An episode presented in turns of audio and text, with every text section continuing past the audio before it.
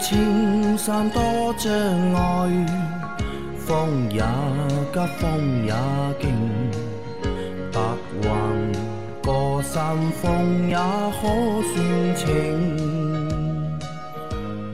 莫说水中多变幻，养车修车乐趣多，开车用车没烦恼。大家好，欢迎收听老秦汽修杂谈，我是老秦。大家好，我是老秦的小工杨磊。大家好，我是阿 Q。好，那今天的节目接着昨天继续。第一个问题，秦师傅，领克零二零二对吧？前新年提了一个月不到啊，新提了一个月不到，玻璃被雨刮刮成这样。周日去四 S 店售后啊，我估计是帮我做抛光抛掉。可我的这个车毕竟是新车，我可以要求他们补偿或者赔偿吗？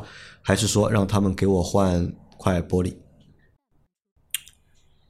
呃，的确，如果是玻璃的问题的话呢，这如果他给你做玻璃抛光呢，我觉得这个是不合适的，应该换玻璃。应该换玻璃。对嗯，他要赔偿要得到啊，赔偿应该赔偿要要不了，最多就是给你换块玻璃了。赔偿也有可能，就看你怎么搞，对吧？因为这个赔偿最终就是什么呢？因为这个新车质量问题啊，就无论你是玻璃的还是机械的，对吧？顶顶多跟你说给你赔个几次保养。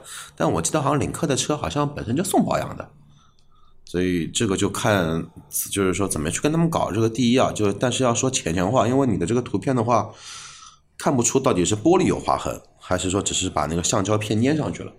这个看看不出来。但如如果说是玻璃没有那么深划痕的话，就是用一些去污的一些蜡，应该能洗得掉。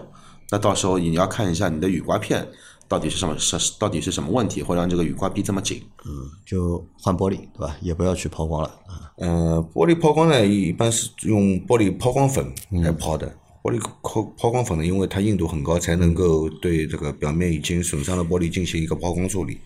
但抛的不好啊，基本上这个玻璃就是曲率会发生变化。嗯，也就是说，你坐在车里面往外看的话，这个看出来的景象是会有折光变形的。嗯，其实你可能短时间里面感觉不到，你长途驾驶你会头晕的。嗯，比方说开个二十分钟。半个小时，哎，你就会觉得头晕，对，就是这个玻璃有问题了，所以还是要去换玻璃的。如果你确定是玻璃的问题的话，你建建议你叫四 S 店给你换换个玻璃啊。如果只是玻璃上面有雾雾，他给你做了一个清洗，而不是抛光，对吧？看起来像是抛光，它不是用抛光粉抛的，只是做清洗的话呢，那如果能洗干净，去掉这些污物的话呢，应该问题也不大。嗯，你自己要去做一个判断，好吧？好的，再下一条，三位老师新年好。我的二零款一点六 T 瑞虎八是带颗粒捕捉器的，一直加的银美孚一号 SN 级别的机油，但是美孚官方说要用 SP 级别的机油，请问我该怎么办？我加了 SN 级别的机油，我的颗粒捕捉器会坏吗？呃，不是说 SP 级别的机油就是一定适合颗粒物捕捉器的，SN 的就不行。S N 它也有低灰分机油的，对的只要是低灰分机油都可以对，啊。如果你确定你现在加进去的这个机油它不是低灰分机油，赶紧把它换了，不换你的颗粒物捕捉器真的会堵。啊，对，而且我觉得很有意思的一件事情是什么？就是在去年上半年，对吧？美孚卖的大多还是 S N 级的机油，嗯，但是到了下半年，对吧？瞬间，对吧？嗯，所有的机油都变成了 S P 级的，啊，它出了新的级别标准了，因为大家都要去赶上这个标准，要不然你的机油就变滞销了嘛，啊，对对吧？啊没关系的啊，这个要看你用的那个就是本来的那个机油是不是中低灰分的机油，如果不是的话，那个颗粒捕捉器会容易会堵啊。来，再来一条。虽然秦师傅说过不修哈佛车，但还是想问一下，请问哈佛系的车清洗节气门之后需要匹配吗？一四款哈佛 H 二，发动机是 GW 四 G 幺五 B 啊。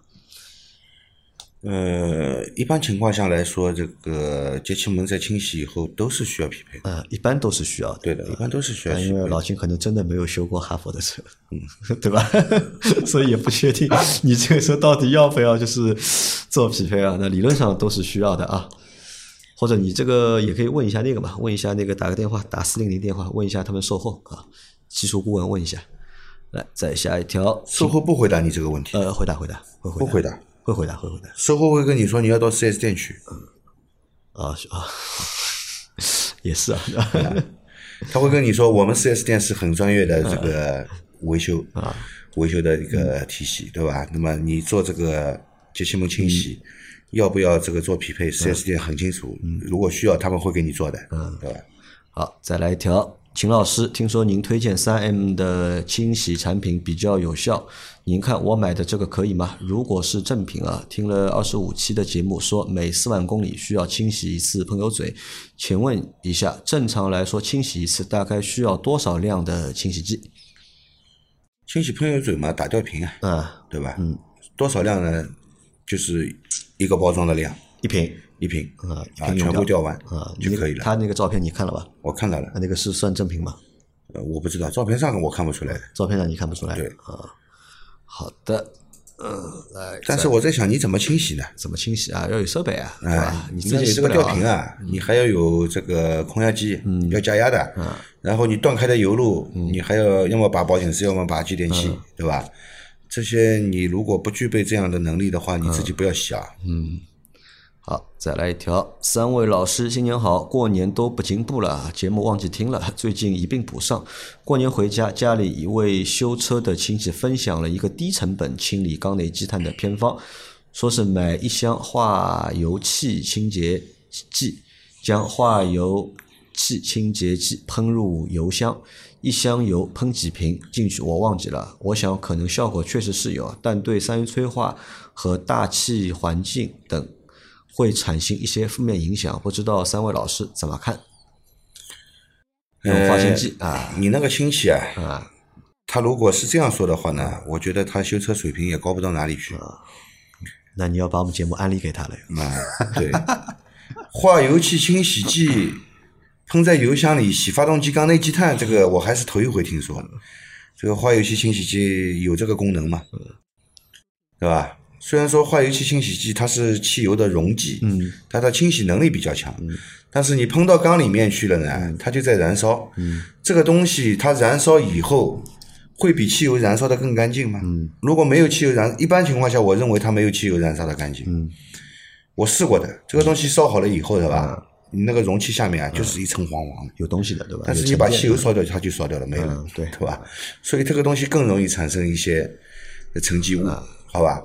嗯，而且这个东西啊，它肯定对这个氧传感器和三元催化是有毒害作用的要中毒的。啊！你小心那个喷进去以后，一箱油跑完了，这个积碳倒没洗掉啊，这个氧传感器坏了，爆故障了，你到最后还要换氧传感器，好吧？好，来再下一条。大师啊，我这是助力泵皮带吧？外面看还新，里面有一节有点断了，需要更换吗？是不是要正时三件套一起换？还有曝光一个宁波新加成二手车的坑爹行为，我在那买了个二手的荣威七五零，那车进气气管坏了啊，发动起来吱吱响，二手车老板说帮我修好，结果他让他们店的维修师傅啊，直接拿锯给进气支管切开，把里面的零件全部拿掉，里面真空状态，再用胶封起来。老板说什么都没有就不会坏啊，就是冷车噪音大一点。我一新手不太懂啊，路上油门一点不踩，刹车点着七十，刹车点着七八十码的速度啊，三十个油起步啊，等红绿灯挂空档，油门自动一冲一冲的，前面车吓得直接 红灯跑掉了。呃，现在两个问题吧。第一个问题是那个 那个助力泵皮带的吧？他说外面看着还行，里面断了一节了？一节有点断，需要更换吗？要更换，要更换皮带出现裂痕的话，肯定要更换的。要换，那然后那个把那个其其他东西一起换掉。嗯，对的。好，那然后还有一个就是关于那个进气机关，满他这个满满人才的，我觉得。这个二手车贩子啊，这个绝对没良心啊！他既然说他他包你车这个车子坏了，要帮你修好的，那么修好嘛，这个东西能修复的我们修复，不能修复的就要换新件。你不能说把里面掏空掉啊，对吧？你不能说把里面掏空掉啊。宁波新加成，你知道我第一反应是什么吧？是吧？上海这边的一个饭店，那边菜还挺好吃的。啊，那这个其实还是蛮蛮坑人的行为。对的，啊，这个让我联想到我今天下午刷抖音啊，我刷到一个视频很有意思啊，有个人买了台五系的那个 GT，是五十五 M 五啊，买了台 M 五。哦，好像我也啊刷刷到。他妈的，他说买的时候他觉得他捡了个便宜，嗯，就这是一台就是满配的车，他觉得他捡了个便宜，然后呢就把他这台车开回去了。那开的过程当中呢，觉得这里不好那里不好，那他觉得也正常，对吧？因为二手车商不会把车完全保养好给你的嘛。然后那个车它有很多功能嘛，比如它有那个驾驶辅助功能，嗯，然后他就去用，嗯，他试了一下，好多功能都没有用，嗯，对，然后有那个按键的，有按键的应该是有那个功能，对但没有用，他就把车开回自己自己的修车厂，嗯，一看他妈的，就是本来是一个高配车，嗯，可能是因为出过事故了，嗯，然后好多东西就改改成低配了。啊，对的，就很多东西在修的过程当中啊，就是不修了嘛，就包括那个就是保险杠上不是有那个毫米波雷达的嘛，嗯，就人家就帮他直接换了一个就是普通的 保险杠，然后把它所有东西能够拔掉都拔掉了，线都拔掉了。再花了好长时间，再把这个车再恢复回来，然后把那台车上面就之前东西啊都拆掉了，卖掉了都。所以我跟你说啊，现在很流行一句话，就叫捡漏嘛，捡漏，其实我跟你说啊，大漏必是坑，大漏必是坑，就没有这这种漏，是吧？买的没有卖的精，小漏小坑，对吧？大漏大坑，知道吧？啊，再来一条，秦师傅啊，一点六 NA 大众高七啊，八万九千公里了，八万三千公里是加了三升机油，当时是机油液位尺中位，现在在下限，都是车子熄火几分钟后测量的，换时为夏天，机油是不是蒸发消耗了？理由是蓝壳五 W 四零啊，机油嗯，机油是蓝壳五 W 四零全合成啊，麻烦指点一下，谢谢啊。蓝桥这个机油呢，烧了六开了六千公里，开六千公里你该换了。该换了啊。蓝桥这个机油，我觉得用个五千公里差不多了，好吧，也该换了。这个机油呢，超出它的一个寿命周期以后啊，它衰减了太过于厉害的话，这个机油的这个蒸发量会提高，嗯，而且呈几何倍的来提高，嗯损失的非常快，好吧？那么你还是把机油换了吧。啊，或者下次升级一下机油啊。嗯。来，再来一条。三位老师好，家有两台汽车，第一个二零一八年的本田捷德一点八自吸五 AT 车型，应用机油为原厂全合成五零 W 二零；第二台二零一八年的桑塔纳一点六自吸六 AT 车型，应用机油为五 W 四零，每辆车每年跑六千公里左右，每年更换一次原厂机油。关于两辆车，下面有两个关于机油的问题啊，一。第一，呃，第一啊还是继续应用原厂机油比较好，还是其他品牌的，比如壳牌哪个系列的机油比较合适？第二，换机油用真空真空泵抽取，还是换油螺丝换油比较好？谢谢。嗯，这样说吧，你那个两台车对吧本田都过保了一点八的对吧？嗯本田一一点八的呢，你这个随便吧，你原厂机油你用的比较习惯的，也没觉得有什么不好的，你可以继续使用啊。但是出保了以后呢，我觉得没必要用原厂机油。原厂机油，所谓原厂机油就是原厂定制机油，那机油还是其他厂家帮他代工的嘛，又不是主机厂自己炼炼油的，对吧？呃，你可以升级一下机油级别，这样其实对发机发动机来好，能得到更好的保护。另外，这个呃机油用的好的话，可能这个油耗还会降低一点，动力会得到更好的动力，对吧？因为原厂机油并不是什么最高级别的机油，好吧？只是你这个发动机在用的话呢，用这个机油够用，不会出现问题，并不代表这个机油对你的发动机是最好的，并不是这样的啊。所以使用其他品牌的机油也是可以的。那么这个换油的时候呢，我跟你说啊，你这个本田你可以抽，嗯啊、抽完了以后应该是很干净的。但是这个一八款的这个桑塔纳一点六的这个发动机，呃抽油抽不干净，它油底壳下面它是有台阶的啊，你这个抽油的话。最底端的那一那那那点油大概有零点四升到零点五升抽不到，嗯，所以还是放油吧。放油啊，本田的可以真空抽，对吧？然后大众的这个桑塔纳就是还是放重力放。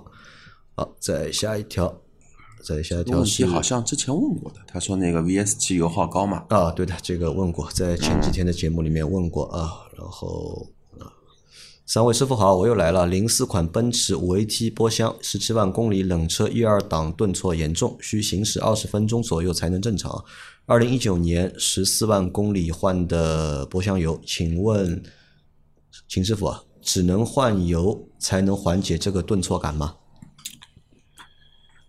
零四款的奔驰啊，一九年无数变速箱，一九年十四万公里时换过变速箱油，现在十七万公里了，嗯，对吧？三年过掉了，嗯，他想问一下，是不是只能通过换油来缓解这个顿挫感？嗯，只能换油啊。换油如果没效果的话，你就要修变速箱了，嗯，对吧？那么再换一次油吧，你把滤网也换了嘛？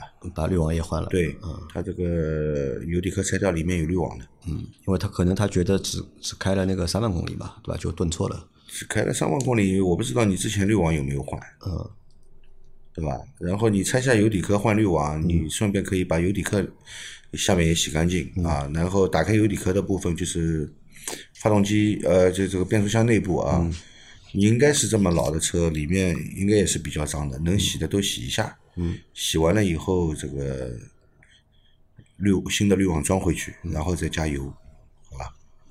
好的，呃，再来，呃，最后一条，啊，秦师傅、杨老板、阿 Q 新年好，感谢这一年来的解答，祝福各位身体健康，多赚钞票啊！我有个小疑惑，我仪表台的油耗显示和车载屏幕上的油耗显示有一至二格油的出入，是为什么？车载屏幕显示的油耗会比较高，谢谢。那可能是你的仪表和你的车载屏幕上面的这个对油耗的一个推算的逻辑不同造成的，一个是靠电脑算的，推算的逻辑不同。但是同一台车理论上应该用一套东西吧？